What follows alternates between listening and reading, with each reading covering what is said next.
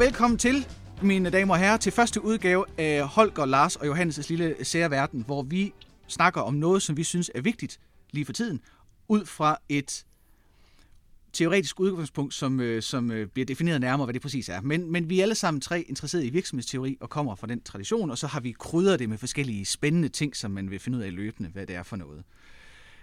I den her første episode, der har vi valgt og snakke om noget, som er både øh, tidstypisk og aktuelt, og hvor man så kan få en fornemmelse af, hvad vores lille rum her kan tilbyde øh, til dig, der sidder derude på den anden side af skærmen, eller sidder med høretelefoner på, hvad du kan få. Og det vi håber, det giver det lille indblik i virksomhedsteoriens øh, grundbegreber, og så øh, håber vi også bare, at vi kan få lov til at underholde lidt med lidt øh, tossede meninger og lidt gakket udsagn.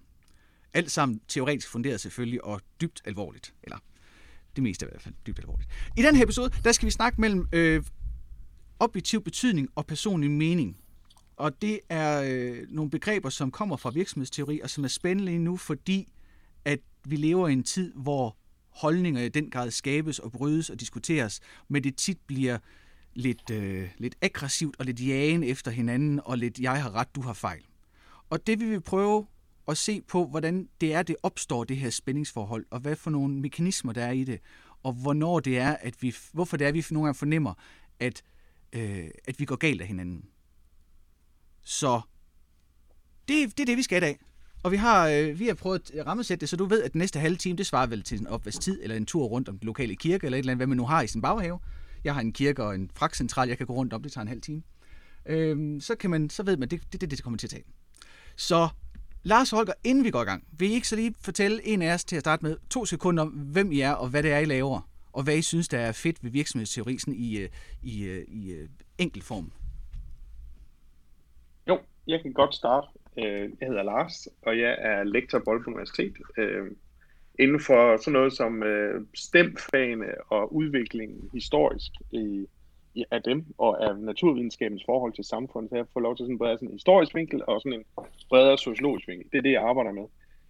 Virksomhedsteorien er en, som øh, jeg finder, den, den, øh, den, det er noget, jeg har haft med mig meget længe i mit akademiske liv. Det vil sige, den hænger sammen med måden, hvordan jeg betragter verden på. Den bygger på nogle grundholdninger fra Marx og før ham Spinoza, som hvordan vi kan se den totale verden og samtidig se nogle uregelmæssigheder og nogle uhensigtsmæssige måder, vi, øh, vi gebærder hinanden på, hvordan den måde, vi bygger samfund på. Så derfor synes jeg, at det er en total teori, der fanger alt det, jeg går og arbejder med til daglig, og samtidig kan den, kan den også krydres og suppleres af andre vigtige teoretikere, såsom Pierre Bourdieu, eller Gilles Deleuze, eller Michel Foucault, som jeg også bruger til at sætte nogle ting på spidsen med de ting, vi går og bilder os selv ind, eller de ting, vi går og arbejder med i uddannelsessystemet og i samfundet i særdeleshed.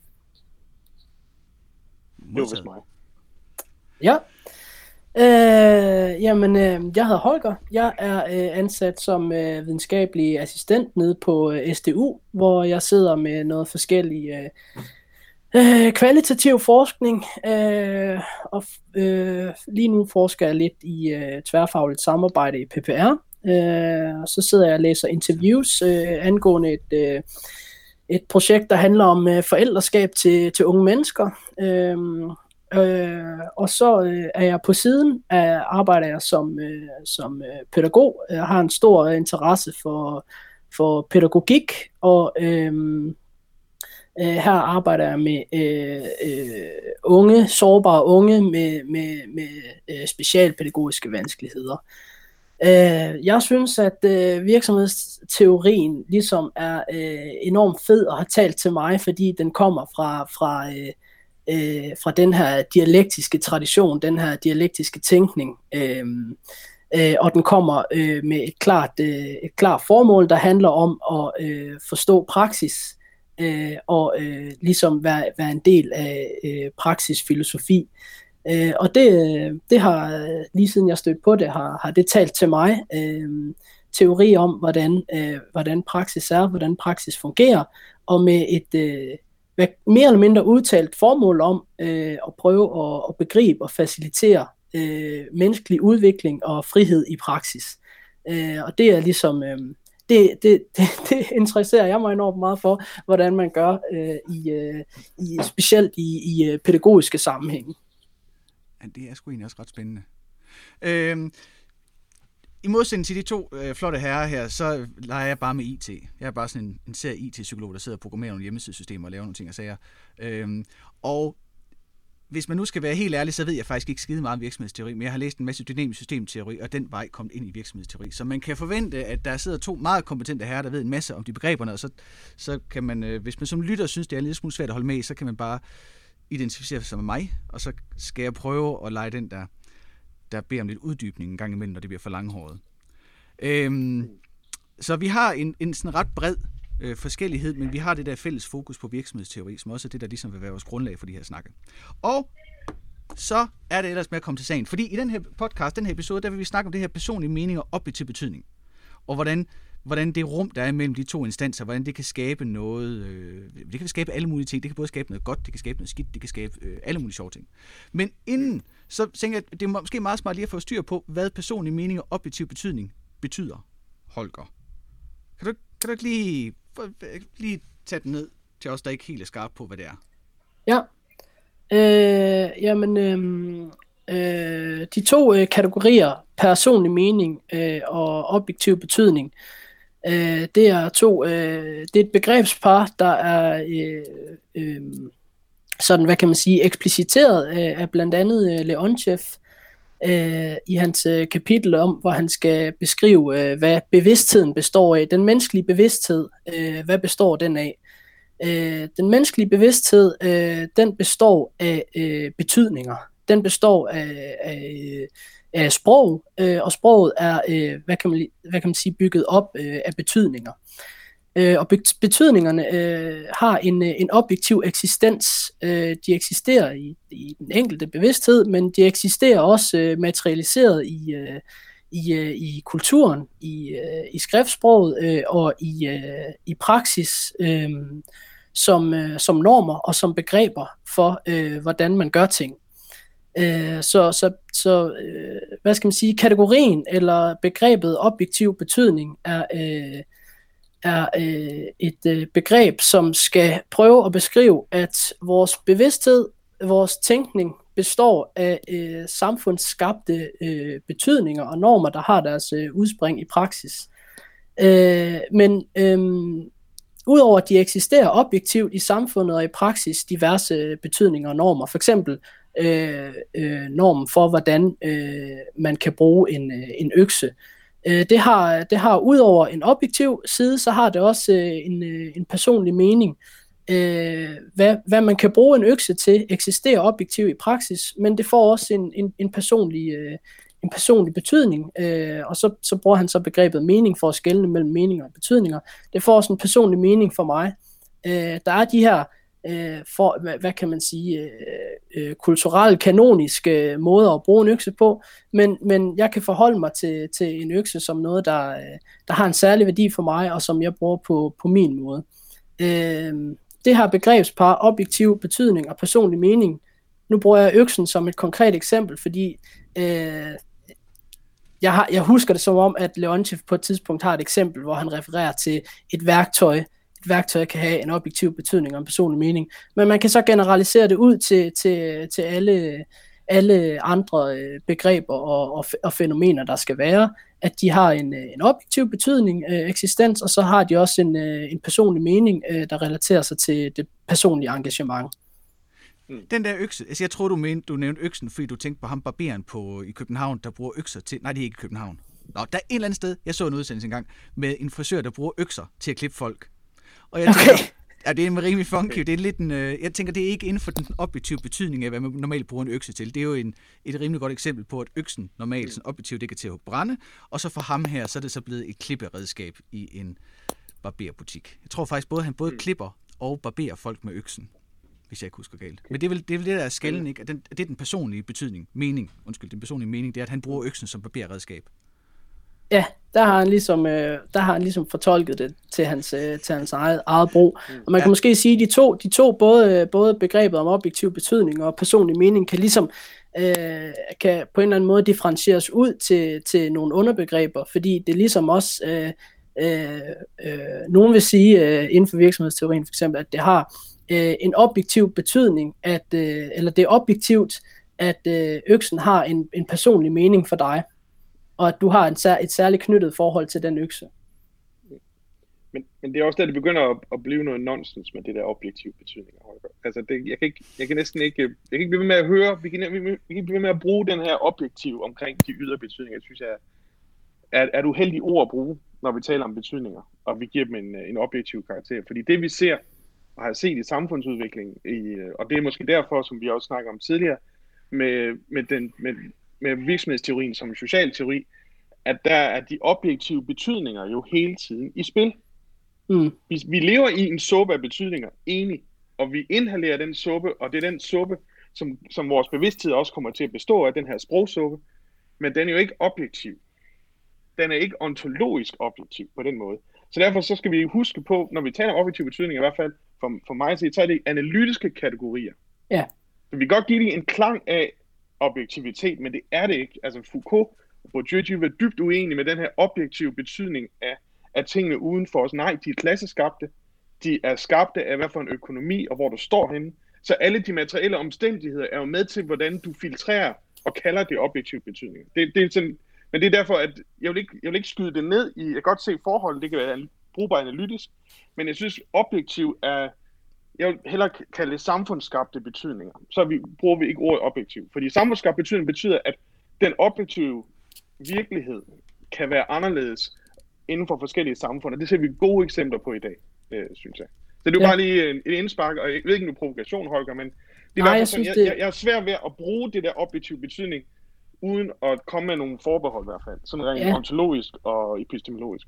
Jamen, og det synes jeg, det er, jeg, jeg er sådan set øh, langt hen ad vejen enig i, øh, i, din, i dine betragtninger her. Øh, det, det kommer også an på, hvad man forstår ved, hvad man lægger, lægger i, når man siger noget er objektivt. Øh, hvis man lige skal slå et slag for, for Leontievs øh, klassiske brug af det, øh, så kan man sige, at øh, hvis vi vil tage en, øh, en brug af begrebet objektivt, som handler om, at, der eks, at, at ting eksisterer ud over din og min bevidsthed, det har en eksistens ud over vores, øh, vores øh, bevidsthed om det, øh, så må man sige, at begreberne de eksisterer objektivt.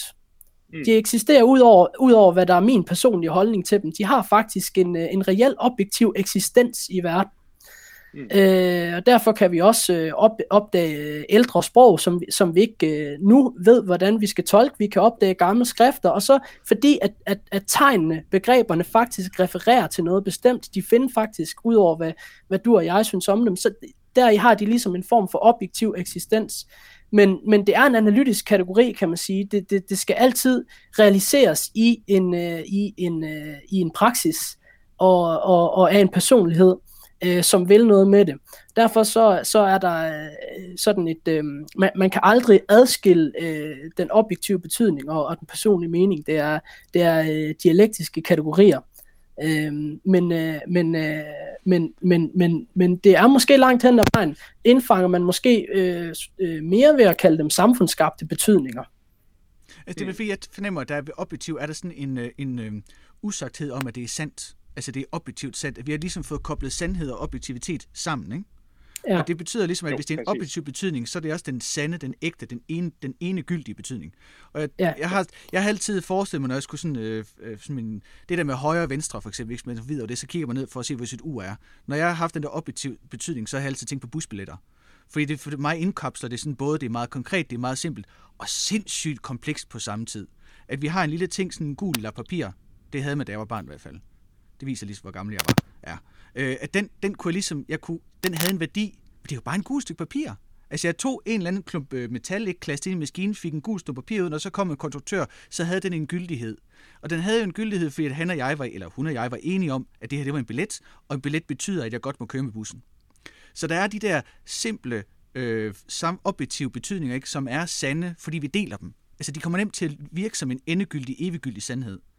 Og, ja. og der, derfor tror jeg, det går galt, ikke? det er, at der er bare en masse objektive betydninger, som ikke har den karakter, som vi ikke alle sammen deler, som ikke er den der enegyldige sandhed. Det betyder ikke, at de ikke er objektive betydninger. Det er de jo, fordi de eksisterer uden for os. Ikke? De er samfundsskabte, og der, der tror jeg faktisk, du har ret i, Lars. Det er et bedre ord, samfundsskabte, fordi det fjerner den der sandhedsklang. Men, men vi kommer nemt til at tro, at, at, at en samfundsskabt betydning også skal, skal være noget, vi alle sammen er enige i. Og det behøver det vel ikke at være. Det er vel det, vi også Ej, det... ser nu her, ikke? at der opstår forskellige klasser, hvor der er forskellige øh, samfundsskabte betydninger af den enkelte klasse, enkelte lille sådan, minisamfund, som resten af samfundet så ikke deler. Ja. Så vi kommer hurtigt ind på, på begrebet om sandhed her også, øh, og det relaterer sig jo til begrebet om objektivitet, og så kommer vi også ind på, på, på begrebet om den, øh, den, evige, den evige sandhed, som, som jo relaterer sig til begrebet om det absolute. Øh, og det absolute og det objektive, det er to forskellige ting. Øh, og, og objektive betydninger er ikke absolute betydninger. Øh, men men, øh, men øh, selve begrebet objektiv betydning kan måske meget let komme til at, at få folk at lede til, at det så skulle være en absolut begrebsbrug, der var. Øh, det er ikke pointen. Pointen er bare, at, øh, at øh, begreber eksisterer uafhængigt øh, af konkrete individer som, som objektive fænomener i praksis, der skal realiseres og aktualiseres af Øh, konkrete individer i brug. Øh, et, en anden måde at, at bruge begrebet øh, objektiv betydning er måske at snakke om øh, konceptet øh, øh, af det ideelle. Øh, nu formulerer jeg mig lidt sjovt, fordi at, øh, jeg tænker på en øh, artikel Concept of the Ideal. Men det ideelles eksistens, det ideelle, det eksisterer også, det eksisterer også objektivt, men det aktu- aktualiseres altid af, af kulturelle øh, subjekter. Ja, øh, der, der, det, nu, nu begynder vi at, nu skal vi passe på med det her blande det ideelle lidt ind i det, synes jeg. Øh, ikke, fordi vi ikke skal gøre det, men så hænder vi, vi hænder meget, ender meget i den her, er det fingeren, der peger opad, eller fingeren, der peger nedad? Ikke thumbs up, øh, men altså Platon versus Aristoteles. Og der mener jeg, hvis vi nu taler om det ideelle, hvor bor, hvor er den ontologiske status, den bor jo i de ting, vi er omgivet af. Det vil sige, der er ikke noget, som, som undslipper. Øh, altså det ideelle er i naturen, hvis vi nu bruger sådan en, øh, en, en, en tese. Og hvis vi tager, hvad er det ontologiske grundlag så for virksomhedsteorien i hvert fald, for, for måde det står, der er, en, der er en dialektik, som er fuldstændig, fuldstændig grundlæggende, og så mener jeg i hvert fald i den, i den, øh, den måde, jeg ser det på i hvert fald, og det, det, det er for egen regning, der mener jeg også, at øh, en, en monistisk tilgang til virksomhedsteorien, den løser alle de problemstillinger, vi står i, og det er derfor, vi ikke skal, vi ikke skal stoppe i en subjekt-objekt. Selvom vi kan sige, at der er en dialektik mellem et, en personlig mening og en øh, objektiv betydning, så, så den, den bliver sådan set opløst, hvis vi begynder at se tingene som værende to sider af samme sag.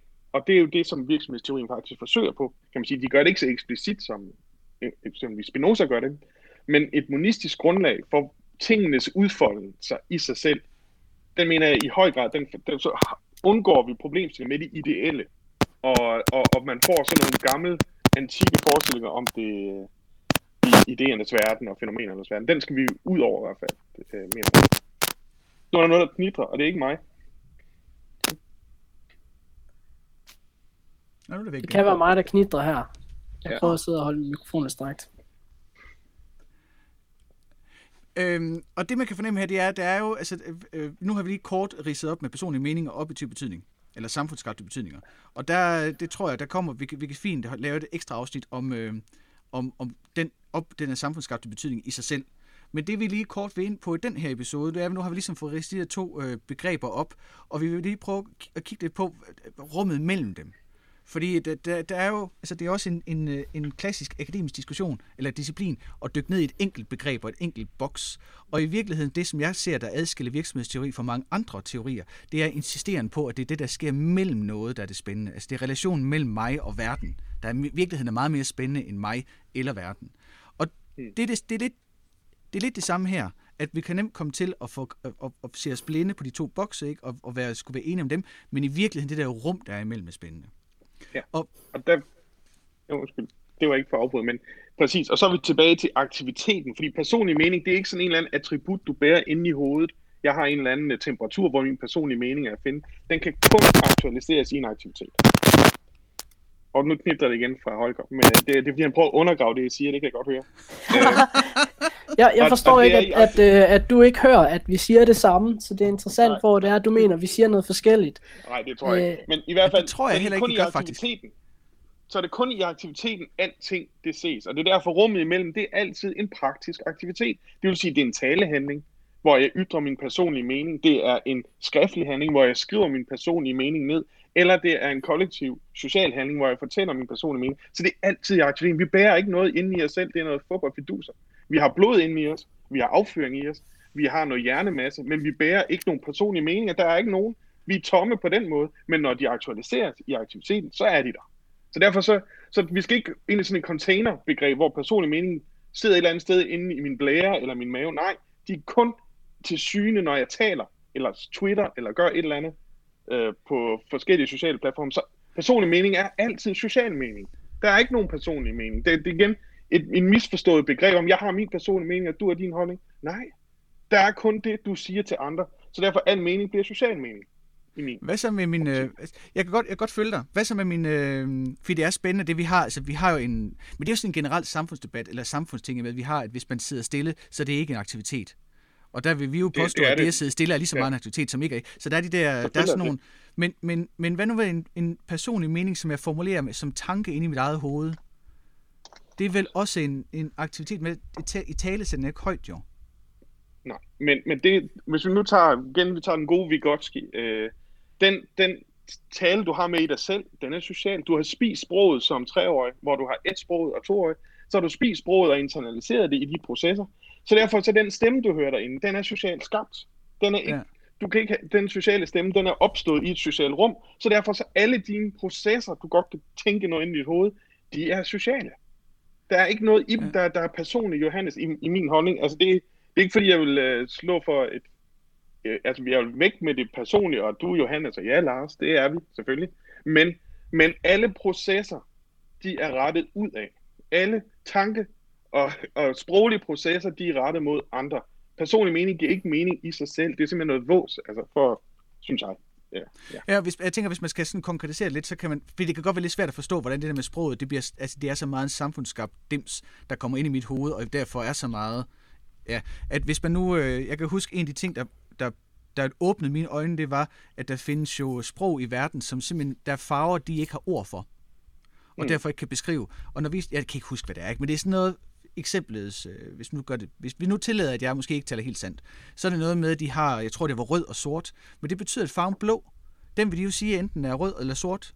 Og vi andre vil stå og tænke, hvorfor har du sagt, at den er sort, fordi den er tydeligvis blå, men når man ikke har ordet for farven, så kan man jo ikke, så kan man jo ikke i tale sætte farven. Og det har jo også betydning Nej, for netop... farveblind. Ja, og hvis der er noget med de stave, du har i dine øjne, der gør, at du ikke kan se bestemte farver, så er vi igen ude i nogle konventioner. Så igen, så kommer vi i et samspil af, de farver, vi ser, de er kollektivt bestemte. Fordi vi, de fleste af os har et matchup i vores øjne, der giver farver nogle bestemte farver, så det er kollektivt. Men det er jo kun kollektivt for det samfund, vi består i. Ja. Fordi hvis der ikke er grøn på Grønland, så er ja. det is, de, de nuancerer i deres sprog. Fordi det har de brug for at beskrive. Ligesom, hvis du boede i Amazonas, så er det mere behov for at beskrive nuancer af grønt, fordi det er mere praktisk, hvis man er på jagt i junglen. Vi, skal, vi, skal, vi kan ikke nøjes med én grøn term for farven grøn, vi har brug for flere. Så igen, så, vi, så det giver kun mening i det kollektive og det samfundsskabte, så farven rød er ikke objektiv. Altså vi kan godt kigge på lysspektret, men det er igen, vi kalder den rød, og det er en videnskabelig tradition, vi kalder den rød. Men farven i sig selv er jo ikke rød. Nej, det er den ikke. Den er ikke objektiv rød på noget, på noget tidspunkt. Så det er derfor, det er sådan lidt, øh, der, der, der er noget lys, der kommer, men det er jo noget, vi beslutter, hvad det skal, hvad det skal ud af. Det betyder, at der ikke er lys. Endelig ikke noget uh, false regime her, men der er lys, men vi bestemmer, hvad for nogle farver vi kalder det. Ja. Øh. Så nu har vi nu har vi de her to øh, honningkrukker, ikke, som er svært tiltalende at hoppe ned i. Vi har den her objektive samfundsskabte betydning, og vi har den personlige mening. Som, som vi nu fornemmer, vi ligesom har fået øh, konsensus om, er sådan nogle, hvad, hvad der er udfordringer, når vi bruger de her begreber, og hvad for nogle konventioner vi lægger os, øh, vi, vi henskriver, hvad hedder sådan noget? vi bruger, når vi snakker om den. Altså, hvad vi mener, når vi siger det. Mm. Det, det jeg synes, der er øh, altså det, der sker i verden i dag, øh, både i Danmark, men også i særdeleshed i USA, som er dejligt, ja, det er jo, at der er det spændingsrum, der sker mellem den personlige mening og det her objektive. At, den, at det, der, der er nogle, det sker jo på en måde, som vi ikke ej, det har vi set før. Det er bare meget karikeret ekstremt måske i disse tider. Det kan være det på grund af corona, det kan være det på grund af alt muligt andet, ikke? men der sker jo et eller andet haløjse. Så hvis man nu skal mm. snakke om, hvad, hvad der sker mellem det der rum, og hvordan, hvordan øh, du brugte ordet fremmedgjort, Holger, som jeg synes var et, altså det er jo, et, det er jo noget, der ligger derimellem. Ikke? Det er noget, der opstår i det der spændingsfelt. Mm. Eller ja. har jeg misforstået det helt? Øh, nej. Øh, jeg troede lige, jeg, jeg havde fast i den. Ja, nej, jeg bliver, jeg bliver lidt i tvivl, hvad, hvad, hvad for en bold du sender over Ej, til det er mig. Fordi, det er den bold, jeg sender over til det er fordi, jeg synes, at det begreb fremmedgjort var så fint. Og jeg tænker, ja. at det, det er vel det... Øhm, Af to årsager. Et, fordi jeg har for mig er fremmedgjort sådan et rigtig stort fluffy begreb, som jeg godt tror, jeg ved, hvad det betyder, men som jeg ikke rigtig er sikker på, at jeg ved, hvad det betyder. Og to, så ja. synes jeg, det er spændende, hvad det er det, hvordan det opstår. Altså, hvad det er det, hvordan, hvad, der sker, når folk føler sig fremmedgjort. Så hvis vi nu lige bruger et par minutter på lige at ja. fortælle lidt om, hvad det er for noget. Jeg kan godt, jeg kan godt lægge ud, hvis det så kan Holger lige øh, sammen zoome. Jeg synes, det er vigtigt at tale om grader af fremmedgjorthed. Øh, fordi at være krænket, er det en fremmedgørelse? Eller hvad er det for noget? Så jeg tænker meget vigtigt med fremmedgørelsen, fordi jeg mener, at der er den dybe fremmedgørelse fra arbejderen og produktionsapparatet. Det er en helt, det er en grundlæggende problemstilling i vores samfund, vi ikke har løst endnu. Og så videre. Det, det er en grundlæggende fremmedgørelse, hvis vi tager Marx.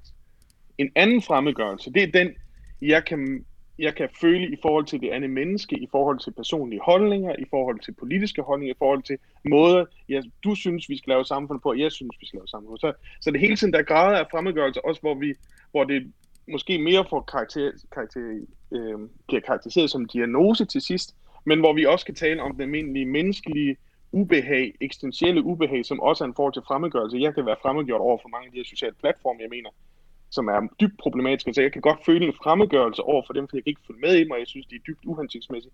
Men det er jo ikke en fremmedgørelse som den grundlæggende fremmedgørelse, jeg mener, mellem arbejderne og produktionsapparatet, som er en helt anden problemstilling. Øh, som, som, så det, det, vi skal tale skala her, når vi taler om fremmedgørelse. Det synes jeg er meget vigtigt, for ellers så, så bliver det øh, så bliver det lidt udvandet som begreb. Det, det er min. Men det, det var det, jeg i hvert fald tænker om fremmedgørelse, hvis vi bruger det der alienation-begrebet. Ja. Ja, jamen det, det, jeg vil godt det også uh, tilslutte mig enten skala af fremmedgørelse eller former for fremmedgørelse, ja. uh, som kommer fra, fra forskellige uh, igen. Uh, så synes jeg, det er værd at, at bemærke, uh, som du gjorde tidligere, Lars, at uh, tingene de flettes sammen og integreres i praksis og i virksomheden. I, uh, i den sociale praksis og i folks uh, tilværelse, så flettes det hele sammen. Så det er... Uh, når vi taler om forskellige former eller forskellige øh, spektre, så, så kommer vi med forskellige analytiske perspektiver, hvor vi kigger på forskellige niveauer i praksis. Øh, hvor for eksempel et, der er et meget bredt praksisbegreb, som handler om øh, arbejderens forhold til, til produktionsapparatet. Øh, og så en, hvis man indsnæver det lidt mere, så kigger man måske på det, det konkrete arbejde, Øh, det kunne være en, øh, en pædagog, det kunne være en øh, håndværker, det kunne være en øh, politibetjent, som så måske, øh, og vi kan også tage øh, for eksempel bare øh, øh, lønarbejderen øh, i, i den lavt, øh, i dårligt betalt ende, og så, øh, så overlægen, som også øh, i en eller anden forstand stadig er lønarbejder, men også andet, en anden form for lønarbejder. Så der er alle mulige forskellige former for, for fremmedgørelse, der, der er på spil her. Øhm, og så er der fremmedgørelse i de forskellige institutioner øh, som også er nogle forskellige differentieringer af, af fremmedgørelse. En ting er at være fremmedgjort, arbejderen er fremmedgjort i sit forhold til produktionsarbejdet, men noget andet er at være, være fremmedgjort øh, hjemme i sin familie, øh, og være fremmedgjort i forhold til, til ens mor og ens far, der tæsker en, og ikke skaber den her fornemmelse af, at man er forbundet med dem og hører til med dem. Og den måde, du, du er på, det, det, er, det er en måde, som de, de vil beskytte og få dig til at føle, at du hører, øh, hører til dem. Øh, det, det er, øh, Øh, der, så der er forskellige former for, for fremmedgørelse, man kan tale om. Og de her, de her former for fremmedgørelse, øh, forskellige former, øh, de, er, de er på spil øh, på én gang for, for, øh, for forskellige personer. Og det, skal, det er nok værd at være opmærksom på, når man nu øh, gerne vil analysere øh, de her store øh, forskellige sociale grupperinger. Øh, for eksempel øh, så har vi øh, haft en interesse for, øh, for, øh, for nogle af dem, der øh, øh, tilslutter sig Trump. Af alle, de er fremmedgjort af alle mulige forskellige årsager. Øh, det sjove er, at, øh, at øh, det er måske folk, som, øh, som øh, normalt øh, ville kunne være øh, træt af hinanden på grund af forskellige øh, religiøse eller seksuelle eller øh, hvad ved jeg øh, orienteringer. Øh, men de har på en eller anden måde haft en grundfølelse af fremmed, fremmedgørelse, som ligesom er blevet øh, elimineret ved deres, øh, ved deres øh, gruppetilhørsforhold til Trump-identiteten og troen på, at han kunne beskytte dem og redde dem. Øh, så, så det der er interessant, Ja, nej, du bryder bare ind, Johannes. Jeg tænker bare, det, det, det der med den, den sorte Trump-tilhænger har for mig været sådan en lille smule, øh, hvad? Fordi at, at, at i min forståelse ja. af den der setup, ikke, så, bør, så er sorte mennesker i USA øh, et mindretal, og de er demokrater. Og Ja. det der, så, så den, der, den, den måde, jeg forstår den der fremmedgjorthed på, den kan ikke rigtig rumme, altså grund, den måde, jeg forstår, hvorfor at Trump-tilhænger er Trump-tilhænger på, kunne ikke rigtig rumme det med, at der var latinoer, da han fik helt mange stemmer for dem i Florida og sådan noget. Altså, og det er meget skægt, hvordan de der fremmedgørelser, der, der er både, altså der er min forståelse af det, og, og min tolkning af det, og så og fænomenet i sig selv. Ja, Ja. Jeg, jeg underviste på et tidspunkt i øh, New York øh, på et college derovre, hvor jeg netop havde, jeg, jeg fremlagde på Djøf for dem og, og udfordring med differentiering i klassesamfundet og, og hvad der skete ved hans, nogle af hans analyser. Og der var der, ja, der var der 80% i klassen, tror jeg, der var sorte i en eller anden grad. Og det de sagde, og det, og jeg synes, det rammer meget også ned i den litteratur, man hører, det er jo, at inden for forskellige samfundslag og grupperinger, der er der også indre differentieringer. Ja. Så der er også grader af sorthed, ligesom der er grader af hvidhed, der er grader af latinohed. Så det er klart, at, at hvis man føler, at man ikke hører til sin, sin sorte gruppe mere, man gerne vil distancere sig fra nogen i den sorte gruppe, eller latinogruppen, jamen så er man, så, så, så kan det være nærliggende at tage nogle andre synspunkter ind, som netop spiller, spiller imod den. Så det er derfor nogle af de her noget, som, som for os, for vestlænder, og der tror jeg, det er meget også udefra, som danskere, der ikke forstår. Jeg tror egentlig godt, at amerikanerne kan forstå, Ja. at, at Trumps vælgerskab faktisk er, er meget, meget bredt, jeg vil ikke sige bredt repræsenteret i samfundet, det tror jeg, det er også det, der er det skræmmende ved den. Det er jo det, det er både rige og fattige, som faktisk stemmer op omkring ham, som en, måske som en kritik mest på, eller den største kritik på, at de ikke føler sig repræsenteret af det gængse øh, demokrati derovre, eller gængse form for repræsentation. Så det er derfor, jeg tænker, at det, vi, vi, vi, kan, vi synes, det er mærkeligt sort, men alle sort er ikke, det er kun også udefra, som ser dem som en gruppe. Inden i, der er der grader af sorthed, og den måde, de differentierer sig på, kan man sige, det har der også været bøger omkring. Det kan fx være graden af hvidhed, graden af din pigmentering i huden, graden, af din, din, din hårsammensætning osv. osv., osv. Der er alle mulige ting, hvordan de socialt øh, gebærder sig, og også hvad for et land, som de oprindelige oprindelige kommer fra, eller hvad det nu kan ikke? Og det er vel på samme måde, som når de kigger på os øh, blege danskere, ikke? så tænker de, at de alle sammen bare nogle socialister. Og så tænker vi, nej, hør nu lige her. Altså, det er jo ikke alle, der... Altså, at, at vi kan godt se nuancerne, men udefra ikke, så ser man bare en klump. Jeg kan huske en gang, jeg var ude i livsværkstedet i Gellerup, hvor jeg synes, det var meget... Jeg fik en øjenåbner, da jeg fik at vide, at der er også et hierarkisk magtforhold imellem indvandrergrupper, grupperinger Ja, derude. præcis. At jeg tror, det var somalier, at de var bare nederst. Hvor jeg tænkte, øh, men hvorfor? Og der var sådan en logik i det der system, ikke? og jeg, jeg, jeg, jeg kunne simpelthen ikke forstå det. Og jeg kunne ikke, fordi jeg, havde, jeg var ikke i det. Og jeg tror, jeg tror det er det der er det skræmmende, og det, altså det der skrås, skræmmende skråstreg enormt spændende ved fremmedgørelse, det er, det er sindssygt flerdimensionelt. Det er Ja. På grænsen til uf, der er mange dimensioner, som er uforståelige, medmindre man er en del af det. Og problemet er, så når man er en del af det, så bliver man også fanget ind i den logik, der er i det, så det bliver svært at hoppe ud af den igen. Så det er i den grad sådan en øh, honning, honningkrukke, hvor man kan falde ned i at sidde rigtig grundigt godt fast. ja. Øhm, Et godt eksempel på det, det er, hvis man tager og kigger på amerikansk politik, og man kan sidde og, og, og, og være, være privilegeret, hvid privilegeret, og tænke, nej, du er sort, hvordan kan du stemme på Trump? Og så kan man se øh, Joe Biden, der går ud og siger det samme. Ja. Du kan dem ikke være sort, og så stemme på Trump, Ja. siger han som hvid, privilegeret, gammel mand, der har stået inden for alle mulige neoliberale politikker, der måske Ja. ikke har været øh, øh, de mest befordrende for at bekæmpe ra- racisme, som han, som han tror, han gør. Øhm, det synes jeg er sådan et, et godt eksempel på, hvor fremmedgørelse, det er tydeligt, at der er meget på spil i forskellige skalaer. Ja, og så kommer der hele det historiske aspekt, som jeg tænker også er lidt unikt for virksomhedsteori. Altså, at man har den historiske, altså man kigger tilbage og forstår, altså alting skal forstås i sådan et historisk perspektiv, at, at ting er blevet skabt igennem en proces. Og det er det, der bare er en skid, ikke? Det er ting, man har gjort for 30 år siden. Men lige så, altså vi skal finde ma- magiske balancegang mellem at tillægge det værdi, men samtidig også være villige til at ophæve den værdi, det er tillagt. Altså når Joe Biden for 30 år, 30-40 år siden var med til at lave nogle fængselsreformer, ikke, der gjorde, at flere sorte kom i spjældet, så betyder det jo ikke, at han ikke nu godt kan forsøge at kæmpe deres kamp. Det betyder, altså, der er det der magiske spændingsfelt, men hvor meget klogere må man have lov til at blive? Altså, Ja. og hvad fejl. Tænker, Men- det, Det, jeg Der er tænker, også- der er en, øh, der er en, øh, man kan godt fornemme, jeg tror episode 2 er allerede ved at være klar. Øh, Lars, du får fordi- de sidste afsluttende kommentarer. en ting, som jeg synes, vi skal huske på, det er, hvorfor ser vi den her fremmedgørelse nu?